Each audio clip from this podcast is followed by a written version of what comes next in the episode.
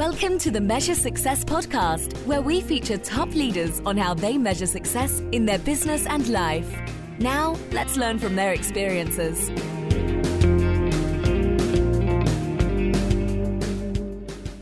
Carl J. Cox here, and I'm the host of the Measure Success podcast, where I talk with top leaders about effective strategies that inspire success. This episode is brought to you by 40 Strategy. At 40 Strategy, we provide strategic planning consulting to help organize, organizations realize and achieve their dreams. But basically, we help companies create strategic plans and measure the right KPIs for success. Unfortunately, most organizations spend only about 2% of their time, or about 40 hours per collective per year, building an effective strategy. And I don't know about you, Scott, but I think that's pretty crazy. Wouldn't you agree? Oh, I would. I would. I know that uh, when you came to help our organization, um, it was amazing uh, information and what strategies you brought forth.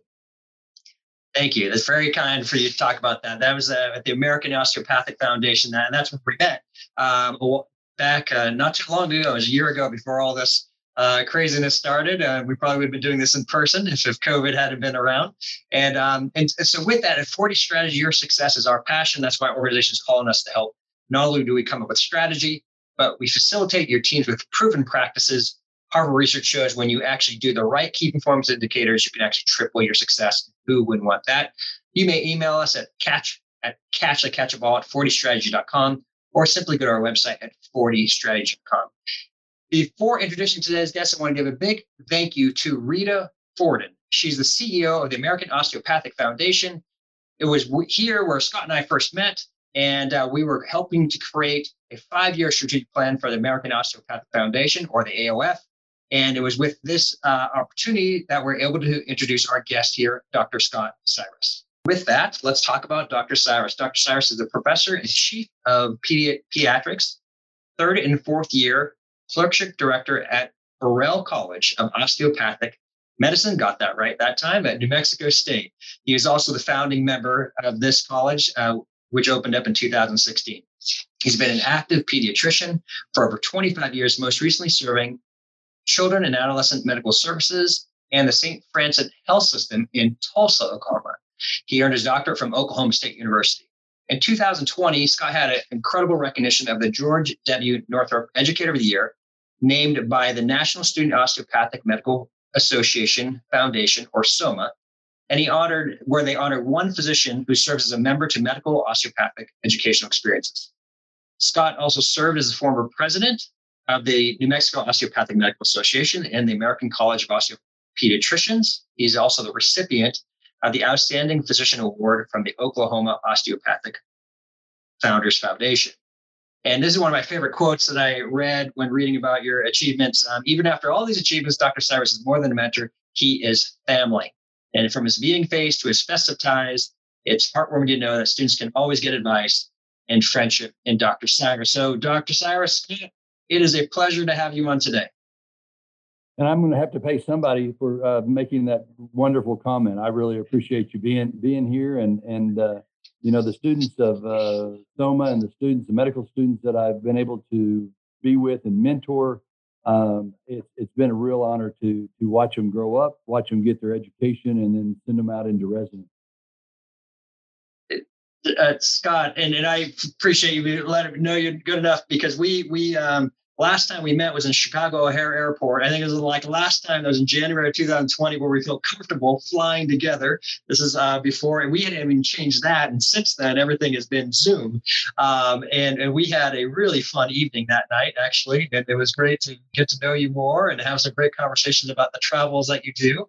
Um, but why don't you, for everybody who, who doesn't uh, know, tell me a little bit more about the two different occupations that you have and, and how you're making a difference in the world? Well, for 25 years, I've been a, a general pediatrician in Tulsa, Oklahoma. And uh, one day, um, a, a, good friend of mine that I had done a fellowship with came up to me and asked me if I would ever think about being the uh, the department chair of pediatrics at a new founded uh, medical school in Las Cruces, New Mexico. And uh, it was one of the it was one of those times in life that you it was perfect timing. My I have five children, and my fifth child was graduating high school, and going off to college, and so we kind of had the empty nesters idea. And And um, uh, but we, I just felt like there was something more out there to do. And uh, but I enjoy teaching because I had students in my practice uh, every month. But I also enjoy practicing medicine and enjoy uh, uh, having the kids in, and taking care of the children. And so we did it. We we bit it off, if you will. And uh, now I fly every other week uh, to Las Cruces, New Mexico, from Tulsa, Oklahoma, and I teach pediatrics in Las Cruces, New Mexico, at the Burrell College of Osteopathic Medicine as the founding chief of pediatrics. And uh, when I come back to Tulsa, I practice in, in the state of Oklahoma. So it's a, it's a lot of fun. It's the best of both worlds. Uh, some people say, well, how, how in the world do you, you know, how in the world do you get it done? Or, you know, why would you do something like that? And, uh, and I said, well, one, I have a passion for both. I have a passion to teach and a passion to take care of children. But also, uh, if I get tired of teaching, I go I go practice, and if I get tired of practice, then I go teach. That is uh, that is an amazing, and I have to say that the board uh, that you're one of the boards on, the American Osteopathic Foundation, that group of people, that, that you were not the only one who had uh, multiple different sites across the country that you are uh, serving and making difference. And, and I think I think it's your ability to be able to touch and have a greater impact on more people is, is what people are ultimately looking for. That's where you get these opportunities. And and you also are wildly funny and you are already before this we got going you were making fun of like the, the sound wasn't working and things of that nature so um, i said i really really miss hanging hanging out and being with you so what has been i mean it's kind of the obvious question but i'll ask it anyways. What what has been top of mind for you right now or recent state? What, what's been going on? And, and tell me a little bit more about that. Well i think it's the top of mind of most people and most especially in, in people in medicine is obviously combating the covid virus and and uh, trying to stay healthy yourself. During the uh, excuse me during the uh, time that you know the past year, the past 14 months that we've been dealing with with COVID. Um, one of my m- main purposes is trying to keep as many people in my practice as well as m- in my personal family, obviously, as healthy as possible. Uh, my mother is 86 years old. Uh, uh, all my siblings, I have three siblings, and they're they all hold a job. Uh, one is a is a judge, one is a, a teacher, another one is a corporate uh, executive. So they're to say that they are exposed to the general public uh, is is uh, an understatement of the day. So we're all, but yet we, but things had to move forward. Uh, children needed to be seen. Uh, we didn't. I did not want to have a child develop a vaccine preventable disease because of the fact that they couldn't get into my clinic and be able to uh, receive the vaccines that they could, even though they are very worried about contracting uh, COVID virus in the clinic, we made measures and steps and we made our patient population aware of those measures and steps so that they were safe. We we combated. Um, we basically had all sick uh, patients in one side of the of our office, whereas all well children went to another side. There was no waiting times. They came right directly into the room, so they were isolated immediately. Uh, and so, and we we uh, made sure that as they left, there was always distance between the patients and stuff like that. So we were really very concerned about that and keeping our patient population healthy and, and making sure that they are they were doing well. Hmm. And, and how long? I was curious. It sounds like a well-oiled machine now. How, how long did that process take before you could, you know, mm-hmm. before that got going to be effective? Well, you know, as a as a private practitioner, um, uh, we could make some steps really rather quickly. We immediately closed listening to the CDC, listening to the minds of medicine. We quickly uh, changed the way we we approached um, uh, our patients and how we made sure that you know as we called our patients back to remind them of their appointments that we were taking these measures to help uh, decrease their worries and their fears uh, we were able to close the um, uh, waiting room immediately. And so uh, I used I used the uh, thoughts of my other uh, uh, partners and my staff to echo to me what was being heard from from the patients and what would in, inhibit the patients from coming in. interestingly enough, and this was a this was something as I'm, I'm, we've all seen in pediatrics for sure, because people were able to uh, start wearing their masks, washing their hands, and keeping their distance, then we actually saw much less illness, m- much less, um, um, and, much fewer uh, children that were sick. And so we really focused on catching up the well child and making sure that they were able to keep their vaccines. And that was one of the issues. You know, we were trying to do all the videos and everything that we could possibly do, but obviously you can't you can't say, okay, get a little closer to the computer. I'm going to give you a shot. They actually had to come in. Absolutely. Um, that that's pretty fascinating. So it, so it does sound like you were doing a fair amount of telemedicine. Um, now, was this something you did before that, or did you switch to it because of this? We had to switch to it. Uh, in fact, uh, some of the laws, uh, telemedicine was out there, but some of the uh, uh, the insurance insurance companies uh, allowed us to do it because their reimbursement were were there. Beforehand, they didn't have that ability to really be reimbursed, and so there was not a lot of time given to telemedicine, except it was across state lines, you know, and you were in a subspecialized area. But for the most part, if you were if you were just a general pediatrician, as I would, the the patient needed to come in to see you, or then make a phone call if it was something that that could be handled over the phone. We were able to do that too, but we took a lot more nurse calls, and then again, uh, the the ill patient, the actual you know, RSV, the um, influenza, uh, ear infections, colds, even colds dropped off dramatically because we, again, we all stayed home. We were not in school. We were not exposed to other people. And therefore, uh, illness really dropped off and we were really focused just on the well child. Uh, that is, and, and so now let's talk about your other part of the world, which is the teaching side, right? So on, on the teaching side, that obviously I have two kids in college, actually two kids in college, two in uh, high school. Um, their lives have been completely different over this this past year.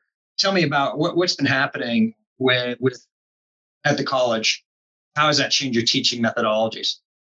Well, our teaching methodologies were the same. Our teaching approach and deliverance is what changed. Our methodology was the idea that we needed to get this information over to a professional group of students because they're all in med school and we have 160 med students in a class.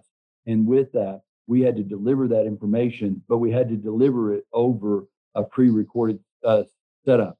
We actually became, I became more available to my students. You know, when you're standing in front of 150 students, 160 students in an auditorium, they can ask a question at any point in time during the presentation. That's the kind of open format that I have.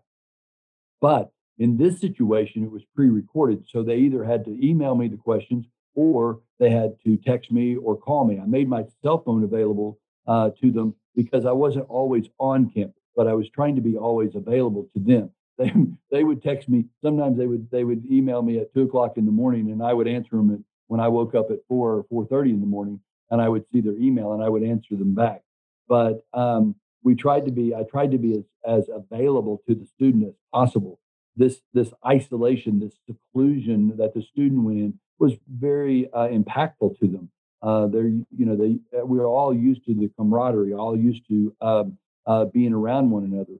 And so this was, this was very difficult. And in Las Cruces, New Mexico, the uh, COVID virus was, was hit very, very hard. And so uh, we had actually shut down the building where we didn't even have uh, faculty in the building unless it was absolutely uh, pertinent. So a lot of our sessions were done remotely. And so I was able to uh, be in Tulsa and then remote into the Zoom meeting uh, with the students, and we could we could have you know 30 students on a Zoom call, and we could go over certain things with them. But when it came to instruments or techniques on how to examine a patient or uh, along things along that line, then we actually had to come on campus and start that process. Mm-hmm. And and that, and that you, you'd mentioned beforehand. You said that you had students coming in from one side of the building. They're coming in one at a time, right? So you have a very um, closed caption, so to speak, method kind of of making sure that each person's coming in getting to do what they need to get done, but moving on, but still getting this experience that they need to be qualified. Exactly. We when the student comes in the building, their temperature is taken. Uh, they badge in, so we know they're on campus. Because if we have a COVID case breakout, and we did, we had a COVID case breakout um, um, in the uh, in, on campus. Uh, we had a student that came up positive with COVID who'd been on campus. We have to do the contact tracing, and it was our job to be able to uh, know who who everybody was on campus. And by that, we were able to track down, and then they, of course, had to isolate for the 14 days, and uh, they weren't able to come back on campus, but they were able to do the Zoom meeting and and and continue their learning from that. Yep. Uh, so I'm curious. We, you know, it's always hard to, just for people to know, this is being recorded at the end of March 2021. This is not going to be released till about end of May. We've got about an eight, you know, eight week lag from recording to that. So things are obviously going to change from even when the time this is released. Um, but I'm curious from your perspective. Let, us talk about the telemedicine for a second. How how much of that? So uh, let me do a comparison. Uh, the, prior to COVID, about two and a half percent of the population to three percent, depending on which numbers you're looking at, actually worked consistently from home. Today, it, it's, a, it's a big argument of what the real number is, but you know it could be up to 45 to 50 percent, depending on what it is. But of course, it's half of the world that has to still make things and do things, right? That's how we're getting our food still. That's how we're getting our desks. That's how we're getting the different areas, right? Those people are still going into work. I'm, I'm curious to you on on what you you're doing. Let, us talk about telemedicine. I think things are going to settle back to some number. I don't know what that is. I'm speculating between 15 to 20 percent of the population is going to end up working remotely when this is all said and done. You talked about telemedicine. How much do you think that's going to stick two years from now? I don't think as we get back to medicine as as a norm, uh, and and and we're seeing it actually. I'm actually seeing it now because we're relaxing some of the rules. The students are back in school, um, um, and in school they can't necessarily keep their distance. They don't wash their hands nearly as much as they do when they were at home. They are wearing their mask to some degree, but it depends on what kind of mask they have, whether it's you know where, whether it's adequate enough. We are seeing more illness, and some of the illness can be uh, taken care of by from a telemedicine standpoint. The the issue is the provider. If the provider is already seeing patients and you don't have a provider just solely set to doing telemedicine, then you try to do it either over over uh, lunch hours or after hours, and so it makes it a little bit more inconvenient for the for the patient. Uh, with with urgent cares, with emergency rooms, uh, patients are able to get their care, you know, almost immediately and they don't have to wait for an appointment at the at the physician's office. As far as vaccines, as far as uh, certain tests that are required, many of the many of the people are doing telemedicine to see what's wrong with the patient and then say, okay, you do need to make an appointment. I need you to come in, which in in kind of in some way delays care still, and so it makes it it makes it different. So we try to triage the patient over the phone, which is not necessarily a telemedicine format, but we try to um, uh, triage them over the phone. And then our nursing staff is able to say, okay, yes, you need to come in, or no, we can treat you, um, uh, you know, almost sight unseen. We will take, you know, we will uh, have people take pictures of rashes, things like that, that are not that are not uh.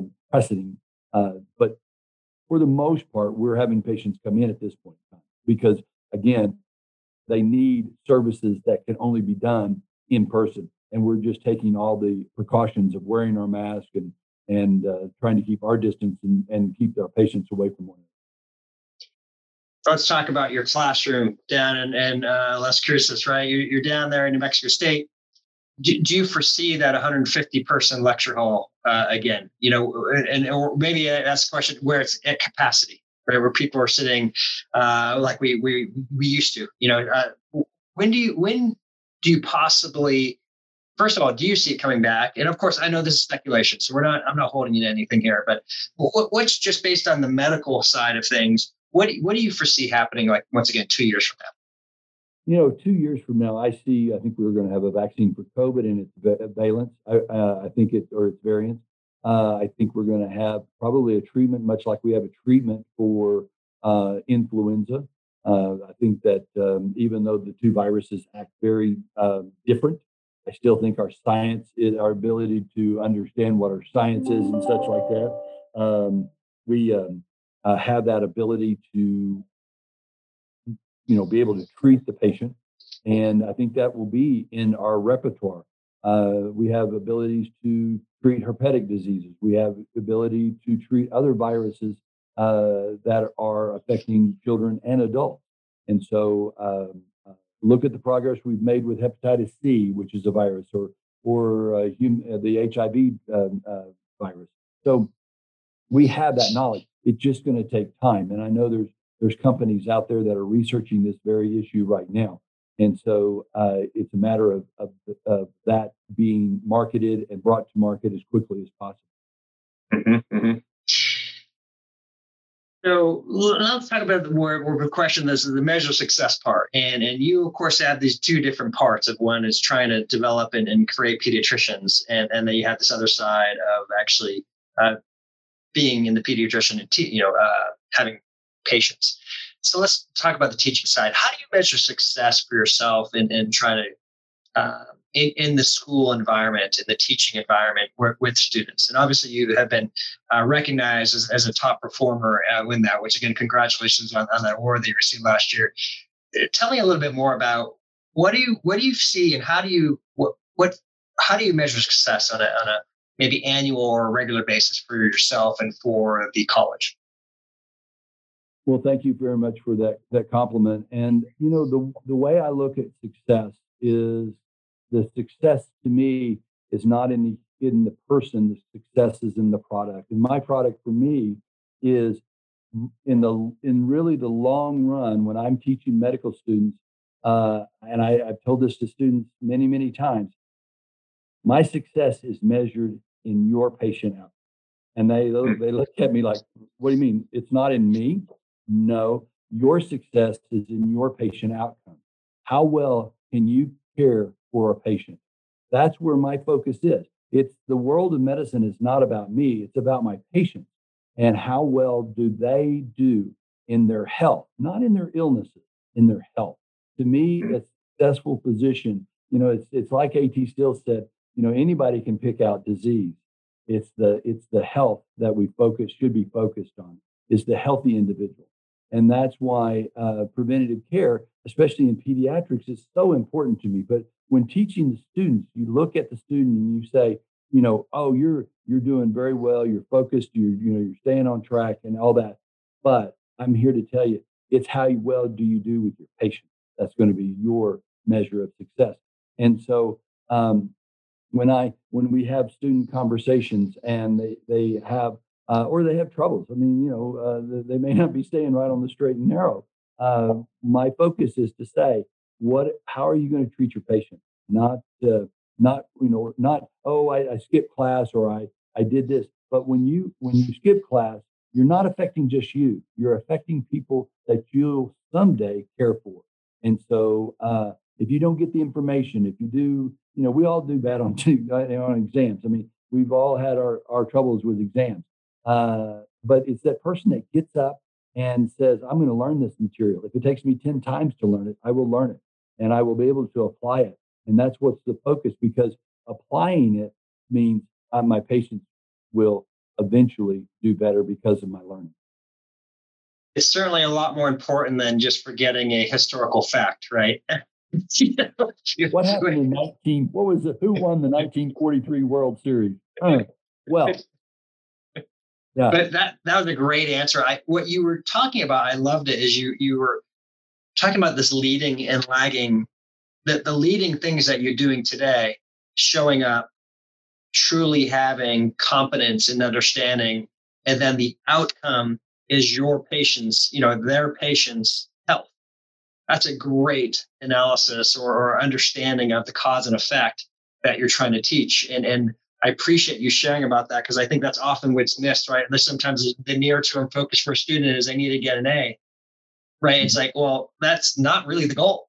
I mean, I know you're trying to get straight A's or whatever it might be, or, or to get, but the goal is to actually that carry forward, especially in medicine, where nearly, nearly, you know, if you're flying or medicine or, you know, these things where life and death is truly at risk. Um, the, the critical importance of understanding, you know, we, we, we can get away and be sometimes lazy in business, right?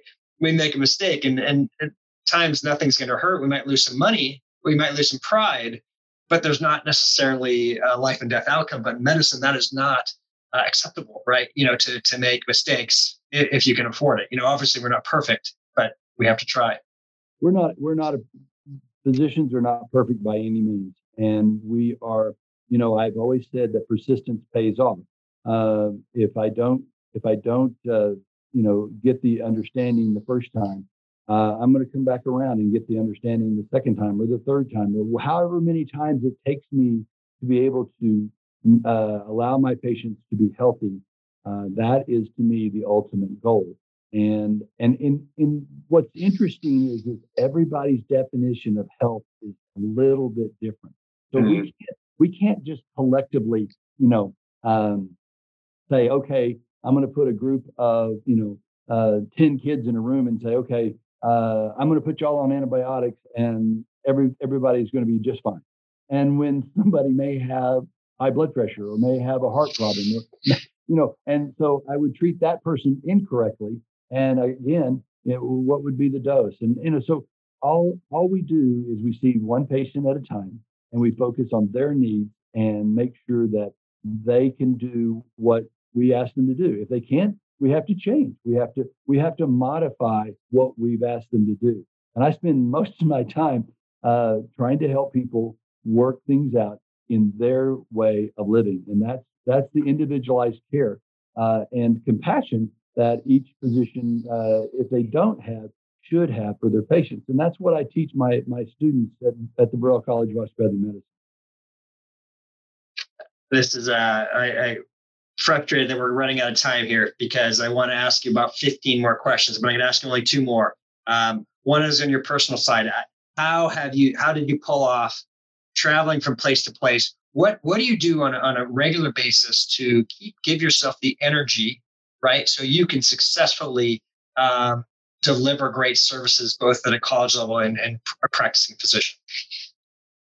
If I could give one piece of advice to the entire world, and that is if you don't like what you're doing, change. And medicine gave me that ability to do that. And uh, if you want to modify your your world, uh, do so. My dad gave me a, a piece of advice one time. He said, "The world is a stage as long as you paper yourself upright." And his paper paper yourself upright meant your college education, uh, your medical school education or your business education. Uh, my my sister was a teacher and she went back to law school and now is a, a judge. Um, that these stages, these world stages, uh, are not given to you. Uh, you have to you have to have the right credentials to be a part of that. But when you do, if you decide that you don't like what you do, go change you know that's the compassion that i like to see in taking care of kids. But on the other side of it is the also the stick to itiveness to go over on the other side and teach the the medical students the ones that are the brilliant minds of today to teach them how to get to the stage of being able to apply what they know and do it with compassion do it with being individualized and it just it gives you when you have that uh, um, passion uh, you know to me that's really what drives you to do what you want to do. Uh, and I, I, enjoy it. I really do. I enjoy it uh, I, I do a lot of laughing. I do lot, i have a lot of fun. Um, you know uh, i had a little boy today just today. He said i said okay i will see you later. He said okay i'll see you later. Love you.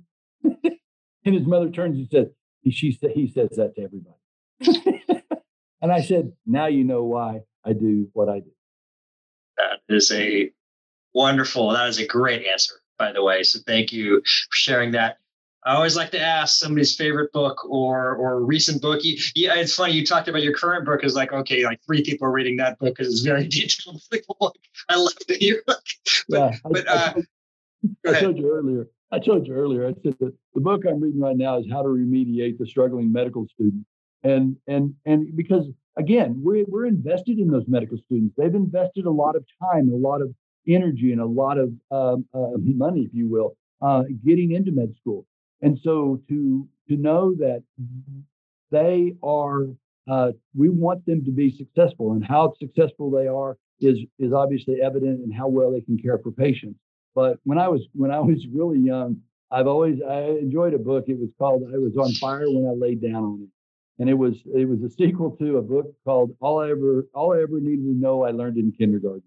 And you know, when I look at developmental things uh, as we grow up, uh, I did I was a part of a group of physicians and um, thought leaders out of Chicago, and the uh, the idea was to to understand how children think. And those formative years of, of one to four to one to five years of age are extremely, extremely important on the on the brain. And we have the science now to show the trillions, literally trillions of connections that are being made in the brain as a child, as an infant is growing.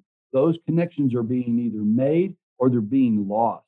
And it's so important to focus on those first five years because, again, what we learn in those first five to six years of life, it, it really, really forms our entire adult life.